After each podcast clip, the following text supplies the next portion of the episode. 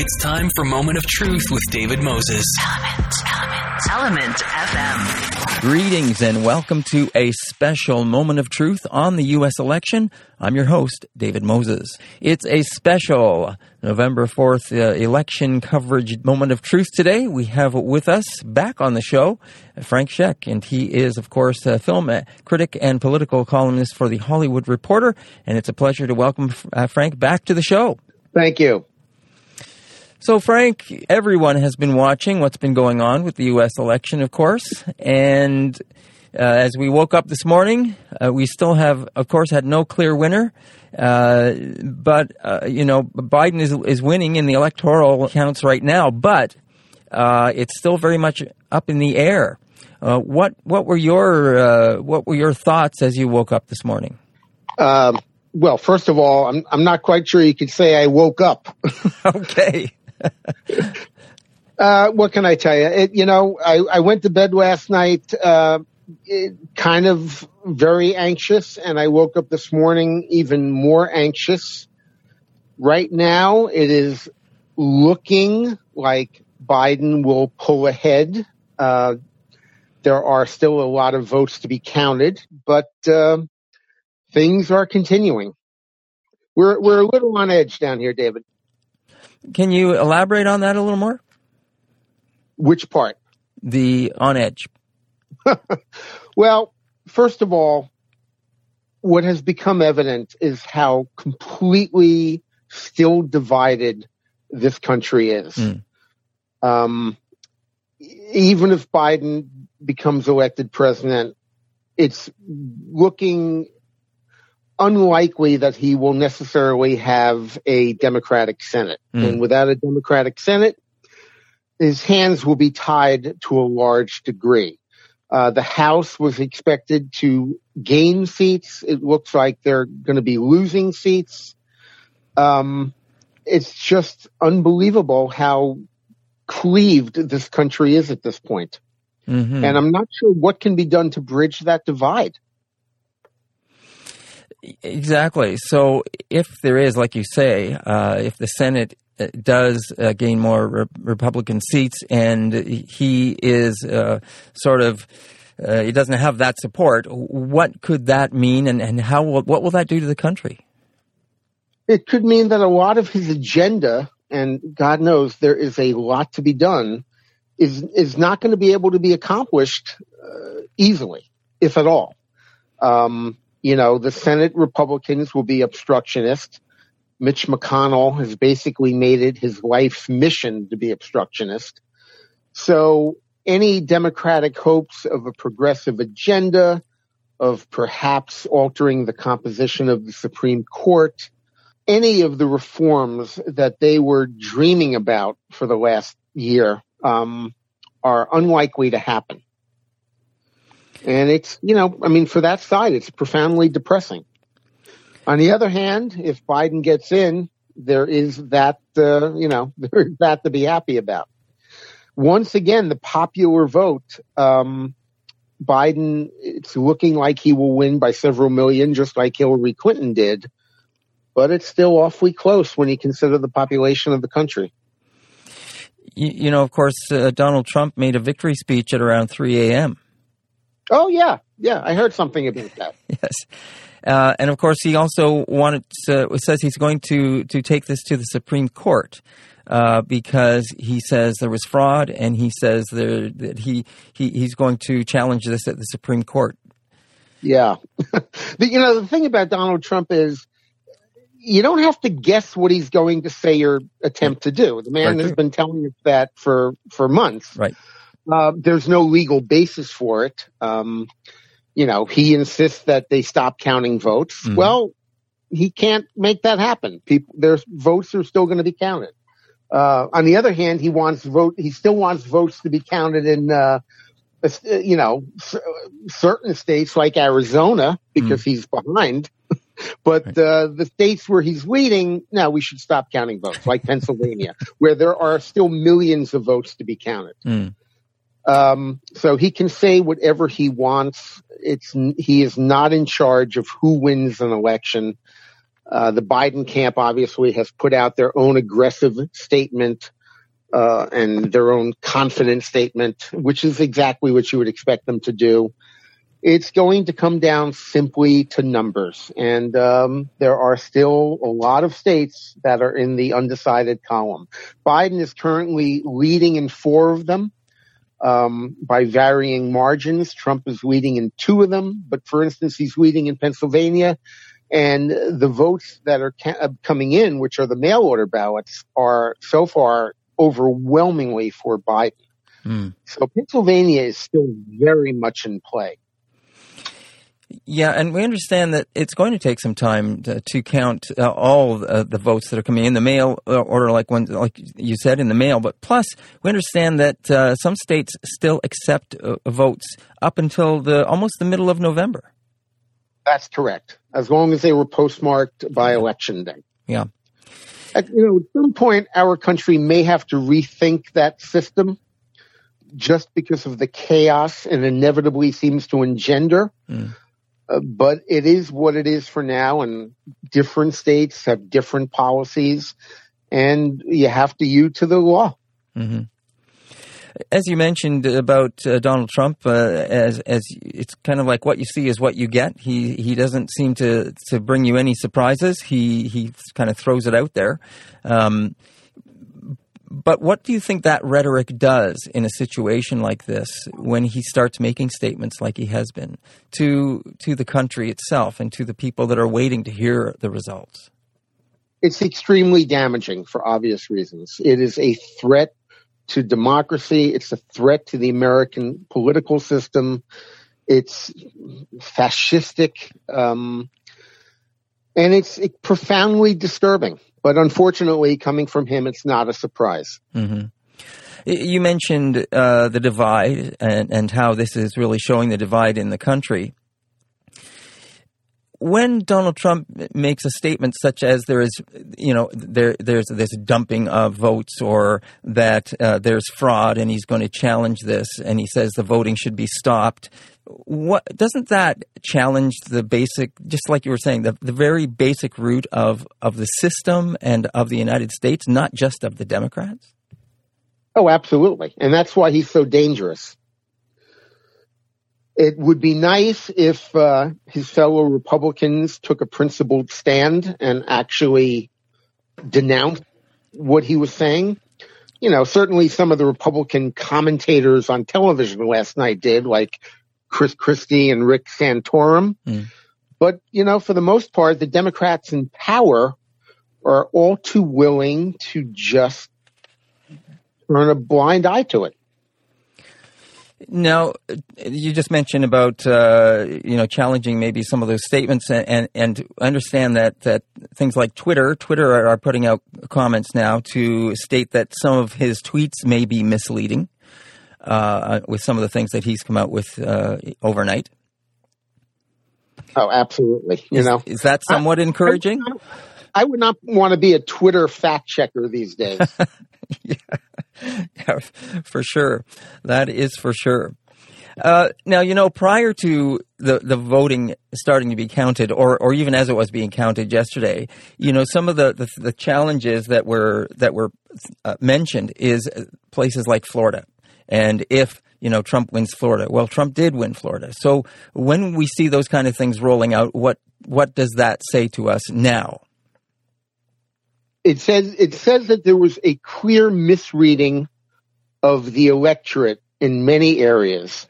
Um, Democrats had clearly let their hopes get away from them in terms of Florida, in terms of Texas, in terms of Iowa.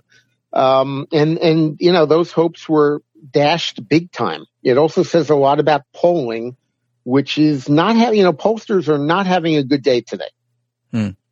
Clearly they were wrong on so many fronts. And I think before the next major election, there has to be a serious reappraisal by the media uh, of how much value to place on them. Hmm you know, one of the things, of course, we've seen a lot on the screens as the votes are counted is actual areas where the votes are being counted. We see the large rooms and they're, they're being sorted and those kind of things. And I, I couldn't help but think of those people that are performing those those duties, you know, and helping the country to count the votes uh, for this election and and hear about the kind of uh, uh, comments that are being made that kind of throw all their work out the window because it's being undermined by you know by comments that say it, it's you know they're fraud or they, we should stop the counting at this point.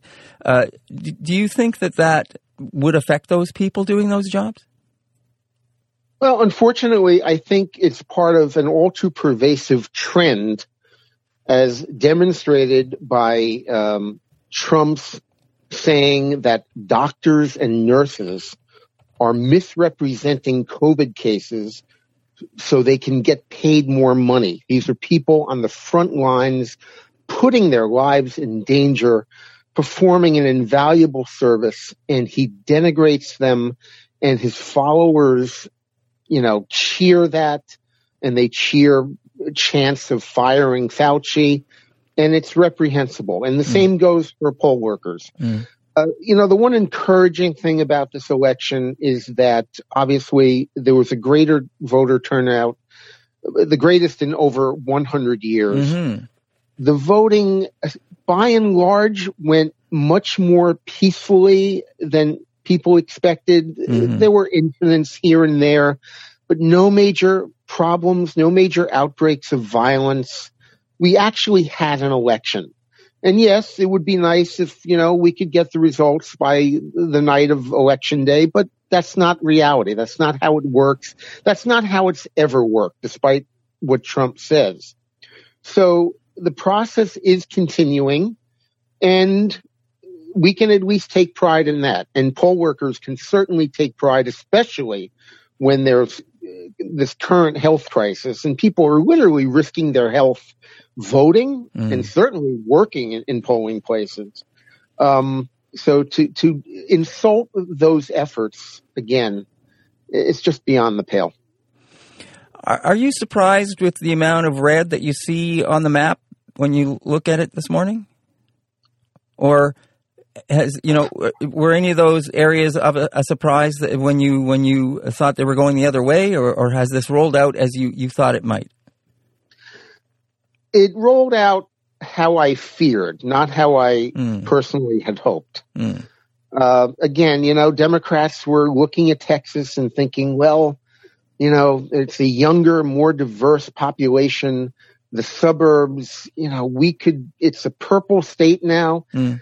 Clearly, it's not there yet. Um, and, you know, there was a lot of miscalculation along the way and a lot of uh, hopes that unfortunately went unrealized. But on the other hand, you know, it's not all that terribly different than it was four years ago. Right. And then when you think that Trump, uh, that uh, Biden has a very good chance of taking those states uh, that Trump won four years ago, a la uh, Michigan and Wisconsin and Pennsylvania. Well, there is that difference. Hmm. And at the moment, it's looking like that's going to happen. Mm. But I, I, don't think anyone wants to make uh, too many predictions right now. Right. You're listening to Element FM in Toronto and Ottawa. That is 1065 in Toronto, 957 in Ottawa, and anywhere across the country. If you download the Radio Player Canada app, type in one of those two coordinates as well as ELMNTFM and then listen on your device of choice 24 hours a day, seven days a week. This is a special moment of truth uh, election coverage with our uh, uh, someone we've had on the show before, Frank Scheck, uh, film critic and political columnist for the Hollywood Reporter, and it's a pleasure to have him back on the show as we do some election coverage with him. You know, Frank, one of the things I, I heard a uh, a Republican, um, uh, someone that is has always voted Republican, and he voted for Trump last time, but he he said, "I'm I was I wanted to make amends. I made a mistake, and and so I'm voting, you know, uh, for Joe Biden this time." And, and the one thing that got me out of it wasn't so much about what he was saying about that. What he said was, "I don't remember ever hearing a president ever say I or me so much." that's what really stood out to me was the I and the me part of what he was saying, and I thought that's that is interesting, considering he is someone that is running a country and he should be there for the we. Would you agree with that? Oh, absolutely, I would, and and I think any right thinking person would. Um, and a lot of Republicans, as you point out uh, by that quotation, feel that way.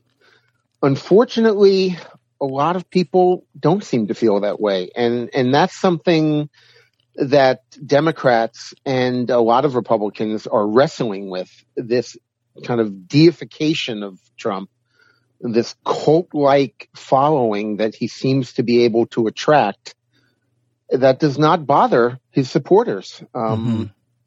And none of us can quite understand it. Mm. I think historians will have to look at that in years to come to try to. Uh, there, there have always been demagogues who've mm. attracted rabid followings. Mm-hmm.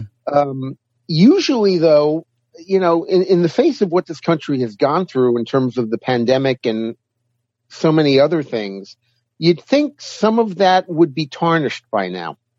And yes, people have peeled away from Trump, but you know, as these numbers are demonstrating in, in all those red states, people are still willing to just get in line behind him. Now that's that's interesting because I'm wondering what it is you think that happened to them as they were going to put their check on that on that ballot that said, "I'm still willing to do this." What, what do you think? What do you think happened in the minds of the people as they as they were voting? Well, I, I, I wish I had an answer for that. I, I really don't. I mean, I was stunned by the fact that the number one issue that voters were concerned about, according to polls, was the economy rather than the pandemic. Mm. And when you consider that we're coming on to almost a quarter of a million Americans dead from the pandemic, mm. which has so obviously been mishandled and which is running rampant, not in blue states now, but in red states. Mm. You would think that would get through to people that you can't have a great economy if everyone is dying. Mm. Um, they somehow seem to be able to put that aside and all they're thinking about is the fact that their 401ks were doing fairly well before the pandemic hit. And obviously there's also a, a large component of people who are motivated by single issues, whether it's abortion, gun rights, etc. And uh, they're willing to get in line just to fulfill those goals, and they don't care who the messenger is or who the person who's providing it for them. Mm. And then there's a certain amount of people who just respond to that cult of personality and uh, there's no getting through to them. I mean, clearly. Right. right. Trump Nation. Yeah. Um, Frank, one of the other things I remember hearing about is the the support of, from Trump and and the money behind him, the super rich. When we think of that side of this, what do you think that that element, if at all, is is putting onto the everyday voter. Uh, do you think there is some some pressure from companies, uh, you know, sort of trying to get their employees to vote a certain way? Well, there have been there have been isolated incidents of that. I, I, don't think that's a major factor.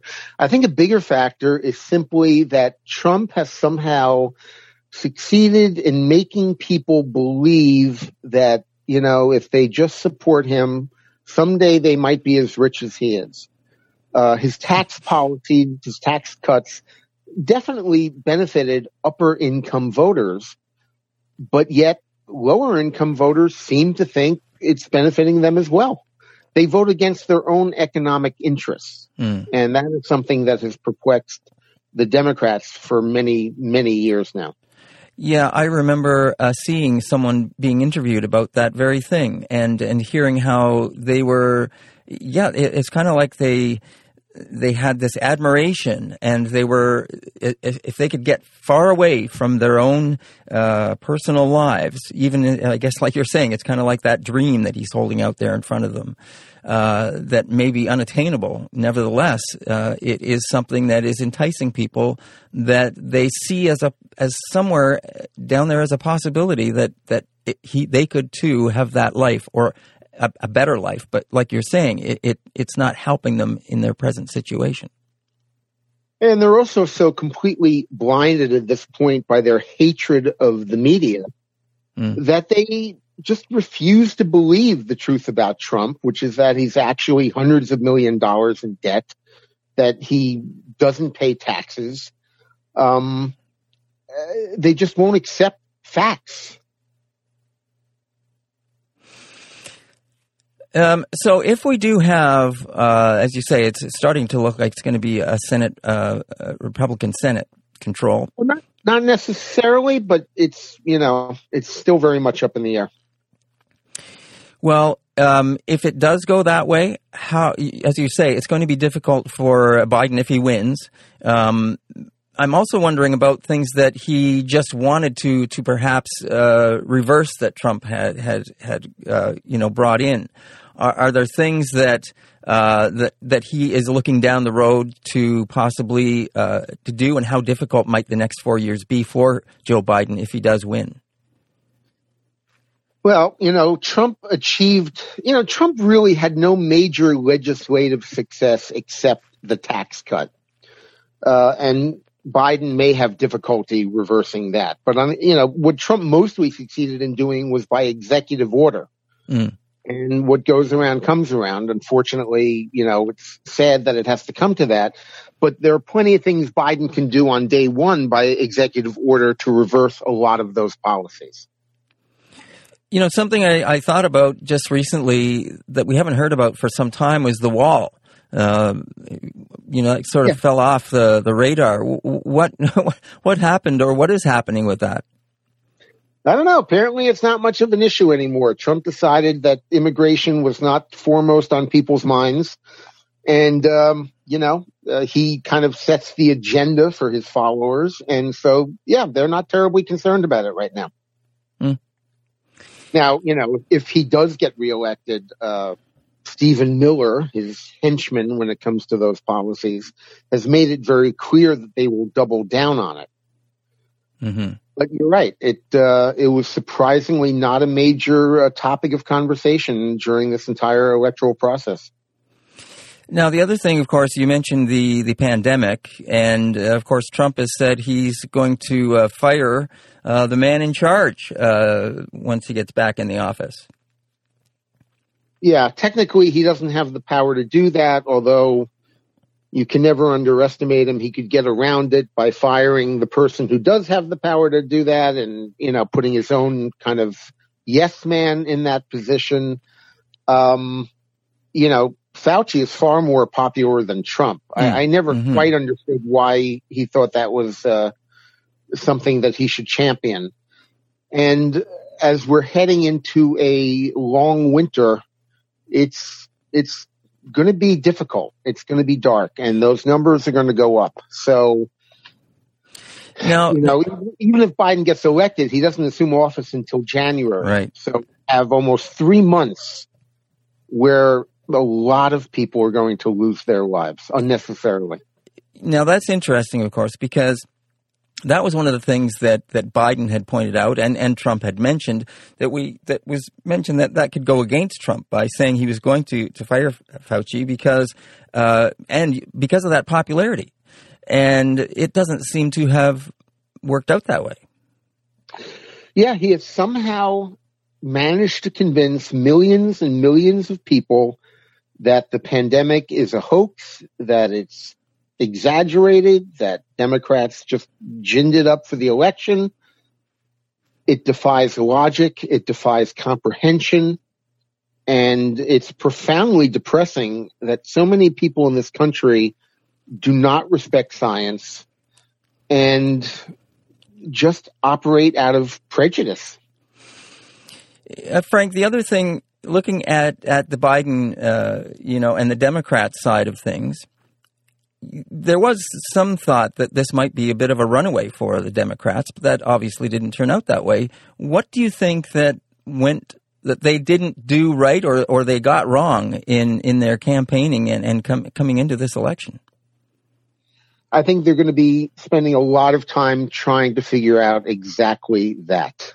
Um, clearly, this country is much more center right than they expected it that it still was. Um, I, I can't point to anything in the Biden Harris campaign that I thought was a major tactical mistake.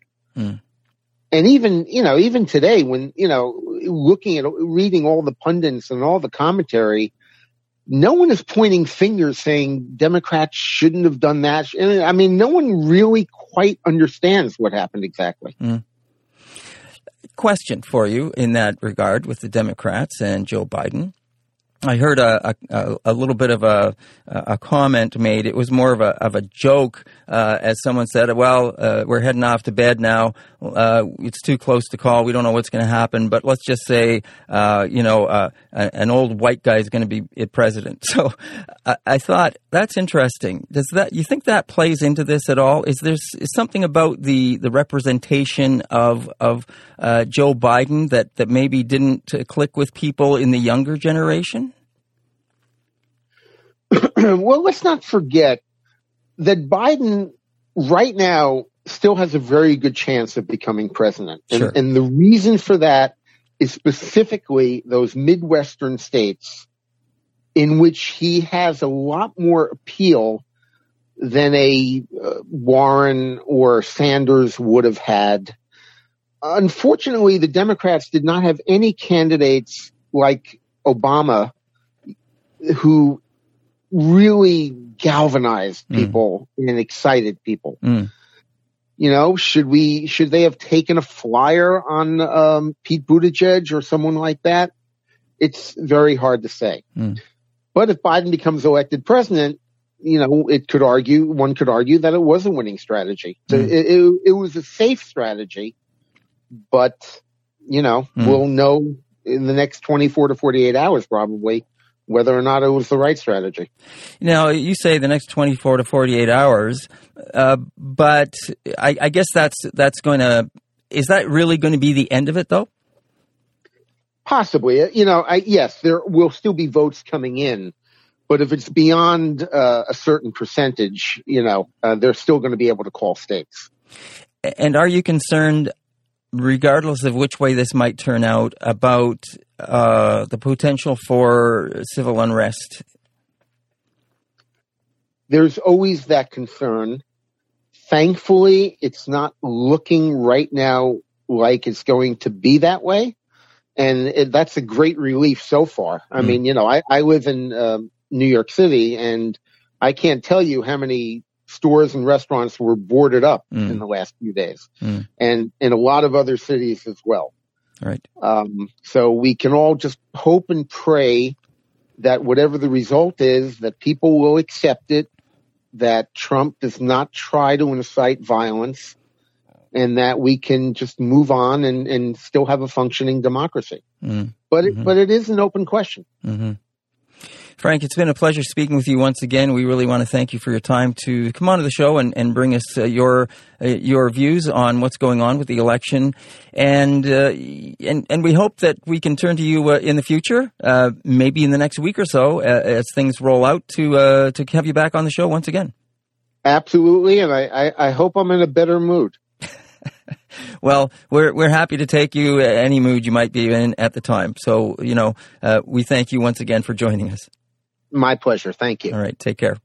That's Frank Scheck. He is a film critic and political columnist for The Hollywood Reporter. It was a pleasure to have him on the show as we bring you this special show here on Moment of Truth on the U.S. election that is taking place.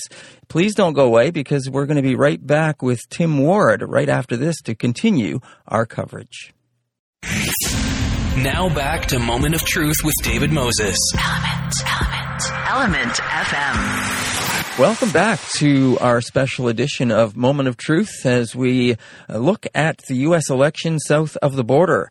My guest is uh, Tim Ward. He was on the show last week with us, and it's a pleasure to have him back. Tim is uh, a book called Pro Truth, and it's a practical plan for putting truth back into politics, and it's a pleasure to have him back on the show. Well, Tim, did you get much sleep? No, I did not.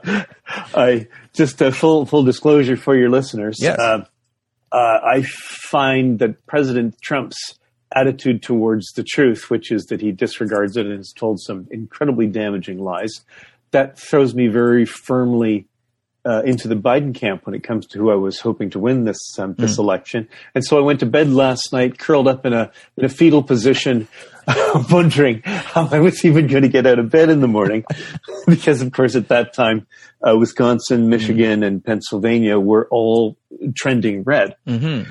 Uh, I, I, I woke up in the morning, and of course, before barely opening my eyes, I had my iPhone in my in my hand uh, to discover that Wisconsin had just shifted slightly towards Biden, and of course, where we're sitting now, midday on on Wednesday, you see Biden leading by about 0.6% in both Wisconsin and Michigan, with, from what the commentators are saying, many more absentee votes likely trending blue or likely from places like near Detroit.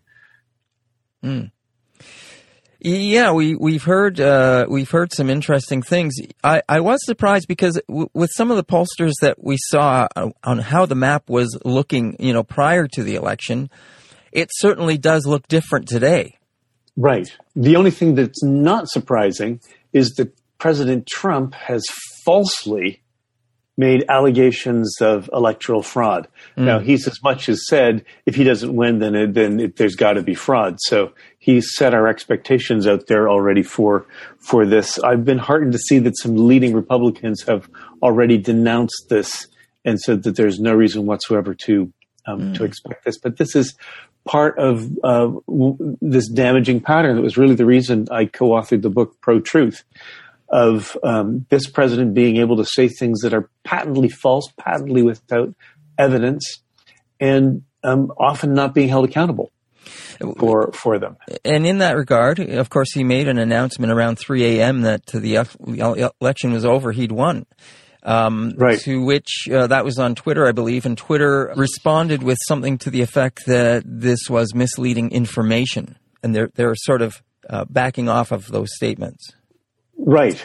Right, e- exactly, and so so they should. I mean, the the social media gatekeepers have yet to really accept responsibility for misinformation that yep. not that they allow on their platform, uh, especially since an elected head of state is spreading misinformation. Yes. I mean, you know, it's definitely new new waters that we're all treading. But I'm I'm heartened to hear them taking some political responsibility because of the unrest and indeed violence that that could well unleash.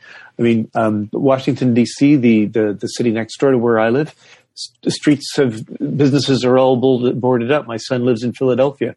He was walking through town uh, yesterday and said businesses they're all they're all boarded up. Never before mm. have we seen an American election where the fear of violence mm. in post election results is as real as it is right now. And Trump has a, has a reputation for fanning the flames of violence in the past. No doubt if he declares that he already won, then he will declare the election stolen. Yes. The main thing is this has nothing to do with the fact. And there's nothing more clearly factual than how many ballots were marked one way or another. Mm just like the pandemic. You either have the virus or you don't. it's not political language, it's fact. Whew. Well, you know, and, and we understand that, that a lot of these votes won't be counted until sometime in the middle of November. Some states are still going to be counting those votes. Yes, although I think we're likely to have an outcome in most of them much sooner. Nevada has said it's going to report back by midday Thursday. That means it's still going through its own counts, mm. but we won't hear from them for a day. And I, frankly, I think that's there's some wisdom in in that. I've, I've really hated watching the, um, the the main media channels covering this election mm. with states flipping blue mm. to red when you've got five percent of the vote in, or mm. even sixty percent of the hmm. vote in. It would hmm. just flip from one color to a, to another, right. making people think that that was like they're watching a horse race when Mm. actually they're just watching ballots being counted. Right. Uh, I, I honestly think that the media has yet to reckon with the destructive way that it covers elections, simply labeling states that are close battleground states Yeah. puts Yeah. a frame of a battle Sure. in people's mind. Sure. Exactly.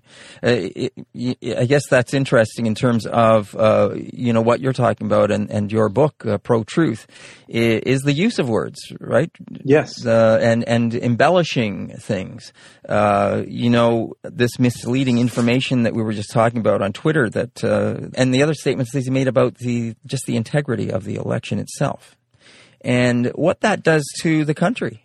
Because I can't help but think that he's talking about the very system by which people elect a president in the country. It's it's not us and them. It's the entire country's system. Uh, it's not one system or another. It is the system. He's he's really uh, casting a, a, a bad light on the entire country by doing that. Would, Absolutely. I, I, I uh, did a quick scan of international news and saw the, the Chinese, for example, talking about the, the American system not, you know, you know, not being such a such a great one. I mean, China would love to see American democracy discredited as it seeks to move into a role of the new the new global superpower. Uh, you know, authoritarian regimes um, in places like uh, like Hungary were um, coming out just strongly in favor of of Trump's uh, audacious uh, lie. Um, America sends a message to the world by how it handles its elections, and anything other than a perception of fairness is not just destabilizing but demoralizing for uh, nations that seek to improve their democracy. And in South Africa, some report, some reports out of there were saying, "Well, we're used to seeing this from places, you know, on on the African continent." where strongmen rig rig elections, but we're not used to seeing it from from America. I, I wish Americans had more of a sense of how much people watch America as an example of democracy. yeah, uh, Tim. If we look down the road here, uh, if we can s- sidestep the election for a moment, regardless of, of who might win the election, um, I, I'm just wondering in in, in the future, uh, because of what what has transpired in the last four years, and because of the kind of light that Trump has thrown uh, on the country itself, and, and what he has has done with media and all the other things, uh, how, how do you think that's going to be a challenge for the country, being uh, the United States, media and politics in the future to uh, try to correct some of the things that has that have happened? Yeah, boy, this is just the right question for the whole country, David. I, I'm not sure the whole country wants to wants to answer it. Um, a, a friend of mine who's uh, got his own blog wrote about suffering, and he talked about how many people right now are feeling suffering in the midst of this election, suffering because their side has not yet won, or because they fear their side won't Right. won't win. Um, but what he said is, you know, we often like to say, "Oh, I really understand how you feel. I really, really feel your pain." Said, but we don't. And Right. regardless of who wins, that's not helpful. Yeah. But, but what we really need do need to do is hear each other, express our suffering, and hear each other, and try to get what it's like to be uh, on on the other side. Now, frankly, I find that a profoundly a, a, wish that's profoundly aligned with democratic values of fairness, of understanding and compassion. Not one that's that's well aligned with President Trump's brand of. Uh, I won't even call it republicanism because there's much to respect about the Republican ideology, but let's call it nationalism, um, which does seem very much divisive, us versus them. So I think you may feel you have Democrats wanting to reach out, wanting to find ways to to heal, to listen, to govern, as Biden has been saying for the whole country. Meanwhile, the Trump campaign may be digging in deeply to more divisive than ever, us versus them, them win or lose, hmm. really separating the country. Hmm. Uh, I, I personally have found this whole red state, blue state thing odious. Hmm. When you even look at places like, places like Texas, it's like 46 to 52 percent. It's not a red state. It's not a blue state. Right. There are people in neighborhoods Right. that vote, see different ways and vote different ways. That could be America's strength instead of really tearing the country apart. Mm-hmm. When when Trump is saying, you know, he's going to there's fraud, and he's going to challenge this to take to the Supreme Court. He's got his team of lawyers. I, I couldn't help but think when he said team of lawyers, uh, just the language. We go back to the language again. That whole idea Yeah. of it sounds very threatening. It sounds very uh oh. Uh, you know, uh, I'm going to throw this uh, the book at you with uh, all my all my wordsters here with the, the lawyers because w- lawyers use words and uh, it comes right back to the, what you're talking about is about truth and, and and lawyers are very good with words and they're very good with uh, twisting things trying to win a case. That's what they do right? Yeah. So the, the best response to that was the um, governor of Pennsylvania, who came out this morning and very clearly said, "We are counting all the ballots. Everyone in Pennsylvania can rest guarantee, rest assured that your vote will be counted." He also said the votes that we are counting are votes that were received before the polls closed yesterday. So we had the, then he went further and he said we have received some votes that are later than that. Those are being sequestered in a separate place. Hmm. So we are just counting the votes that came in by le- the legal, you know, election day deadline. So they've been very, very clear that what's going on is strictly business as usual, and they need to push back like that against claims of fraud. Nothing is going on that hasn't gone on in earlier in, in other elections where vote counts have been close. They're just counting the votes.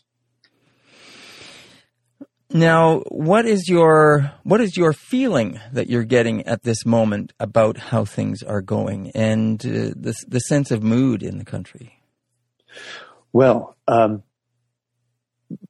I will have to say first that my first that my feeling is one of profound chagrin to have misread so many Americans. I was one of those who really expected a blue wave. I thought this election would be a powerful repudiation of Trump's lies, of his horrible handling of the pandemic, which has led to over 230,000 American deaths and rampant, out of control new infections every every day. Uh, I'm shocked and dismayed that some states like Florida, where there's so many seniors, that more than 50% of the voters have, have gone for him. So I feel out of touch. And I'm taking my friend's note about, about listening, uh, that I've got more listening to, to do. That said, if I just at this point look at the numbers, if I look at the board right now, um, if Biden continues to lead in Arizona, Nevada, Wisconsin, and Michigan, that's all he needs. Hmm. Doesn't even need to win in Pennsylvania. Hmm. So if just for he's leading alone, he stays leading, that's the, the election. Hmm. but it won't be the end Probably not, but it will be clear enough, especially with Pennsylvania still in play, that I would be very surprised if, if there was any court case that could make um, that, that could make a difference. right I'd be very surprised. Now, I've been surprised before. You're listening to Element FM in Toronto and Ottawa. That is 1065 in Toronto, 957 in Ottawa, and anywhere across the country. If you download the Radio Player Canada app, type in one of those two coordinates as well as ELMNTFM, and then listen on your device of choice 24 hours a day, seven days a week. This is a special election U.S. coverage moment of truth. My guest is Tim Ward. We had him on the show uh, prior, and we invited him back to give us uh, some more input. Uh, Tim has uh, co-authored a book called Pro Truth: A Practical Plan for Putting Truth Back into Politics, and so it's a pleasure to have him back on the show. Tim, when I think of what you were saying, and as we look at the numbers, you say misread, uh, you know, the, the, the voters. I, I'm also wondering about the Democrats and what you think that they didn't do right leading into this election because of there was that presumption that there might be a, Biden wave that that would happen and it didn't. It- it- it- you know and i think there's a lot of people that maybe are surprised about that. So i'm wondering a couple of things. One about the democrats themselves what is it that you think that they either didn't do or that they missed? And what do you think voters are still hanging on to that they believe trump can can or will provide Um, let me answer the first one first. What do I think Democrats missed? First of all, like so many people, they were misled by the polls. Hmm. It's still uh, not clear exactly how the polls managed to get so much wrong, hmm. but clearly polls are less reliable than they were four years ago, not more reliable. Hmm. Um, and there's a, a, a logical, a, a, cognitive bias um, where you trust the numbers you've got. Mm. rather than staying skeptical that the numbers you've got may not, not mean as much as you, you think they do. So that's part of it. The other thing that I think they missed is they, they, are, I don't think provided a powerful vision for the future of America mm. that was appealing. Trump pulled uh, in, in exit polls well as a strong leader, but poorly in terms of trustworthiness. Now, to me, how someone can be a strong leader and yet untrustworthy mm. is, is crazy making from a pro truth point of view. Mm. Um, but Americans, uh, uh, many of them, I think, like simple, clear messages. The sad news is, even if those clear messages are false, mm. the easier narrative to believe is often the one that they do. So the narrative that um, Trump is good for the economy simply because he's going to remove more regulations, remove more taxes. We've heard uh, accounts that that was actually appealing to, for example, Cuban American voters in, in Florida who heard the narrative that Biden is a socialist. Biden's far from socialist. Mm. But that simple narrative often dominates. And I don't think Biden had a clear, simple narrative other than Trump is doing nothing to stop the pandemic. So clear narrative, but mostly a negative narrative. What was the positive vision that Biden was painting for America? I didn't really see one. He was in many ways campaigning against Trump and against his handling of the pandemic. Simple-ish, but not really, not really obviously resonating with enough people in the states that have swung Republican. Mm.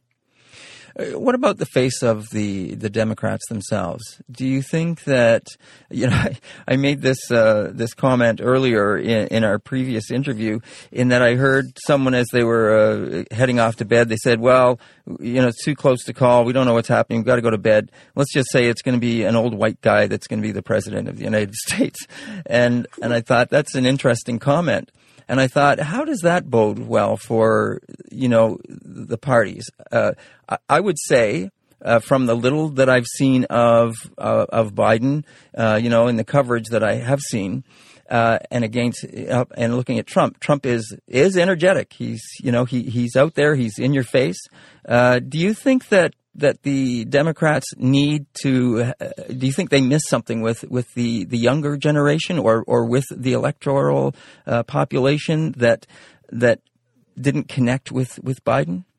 I don't know. I, I think um, there are a lot of young people, uh, a lot of um, uh, people of, of, of color, a lot of more minority groups that that really were all in with the Democrats. I found a tremendous enthusiasm uh, in a lot of places, but those places are the states that have gone more strongly blue. I mean, if you, you, you look at the Northeast, you look at California, um, even places like Colorado, Minnesota, they are, you know, college, mm. a lot of college students there, mm. and they are strongly in the, the, the, blue column. That's why Biden, although the race seems close, he's up by more than um, two percentage points mm-hmm. overall in the in the national mm. the national vote it is very close.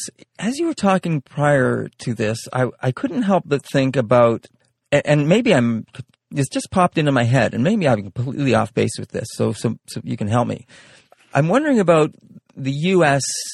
international perspective, or, mm-hmm. or what may have changed over, say, the last uh, 10, 20 years in terms of the internal uh, face of, of the United States. Uh, and, and why I'm thinking about that is, you know, I, I always have always thought of uh, uh, America as as being very strong, very uh, you know, in some cases you, people call arrogant. The Americans are arrogant about themselves. They're very patriotic.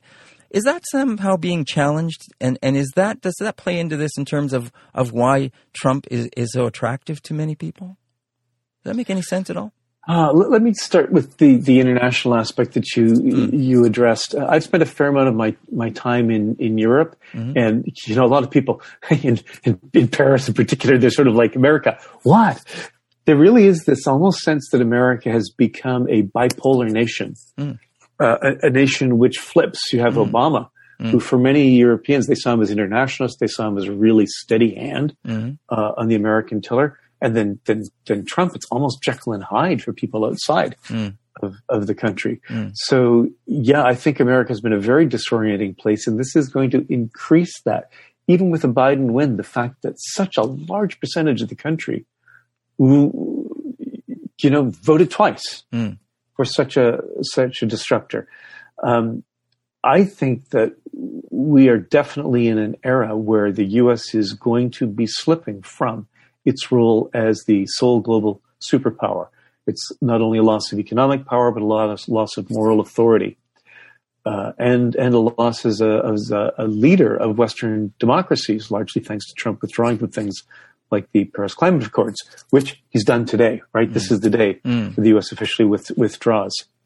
So everybody's aware there's a lot at stake. The U.S. is a very big player. To have it be a stable and unpredictable one is bad for for so many so many people around the world. Do you think there's a, a sense of that within the country that that the United States is losing its grip somehow, and that they see Trump as a as a way of you know he's going to whip the country and the and the world into shape.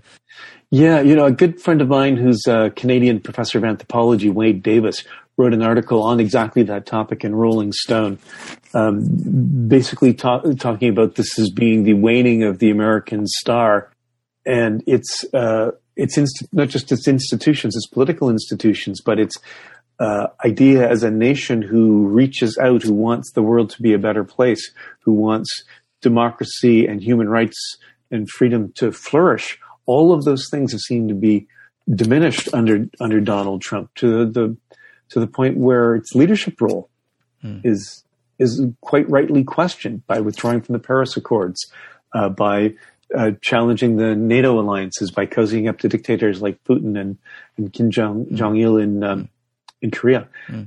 Things have shifted in a way that's very uncomfortable and very unsettling for the world. Mm. How do you think the Senate is going to play out in this? Right. So the Senate is, as of midday Wednesday, is very close. Mm-hmm. Uh, I think it's frankly too close to call, but it will be tight either either way it might come down to who wins the presidency, having the the, the vice mm. president cast the deciding mm. the deciding one, and we may not see that result in for a couple of days as well. Mm.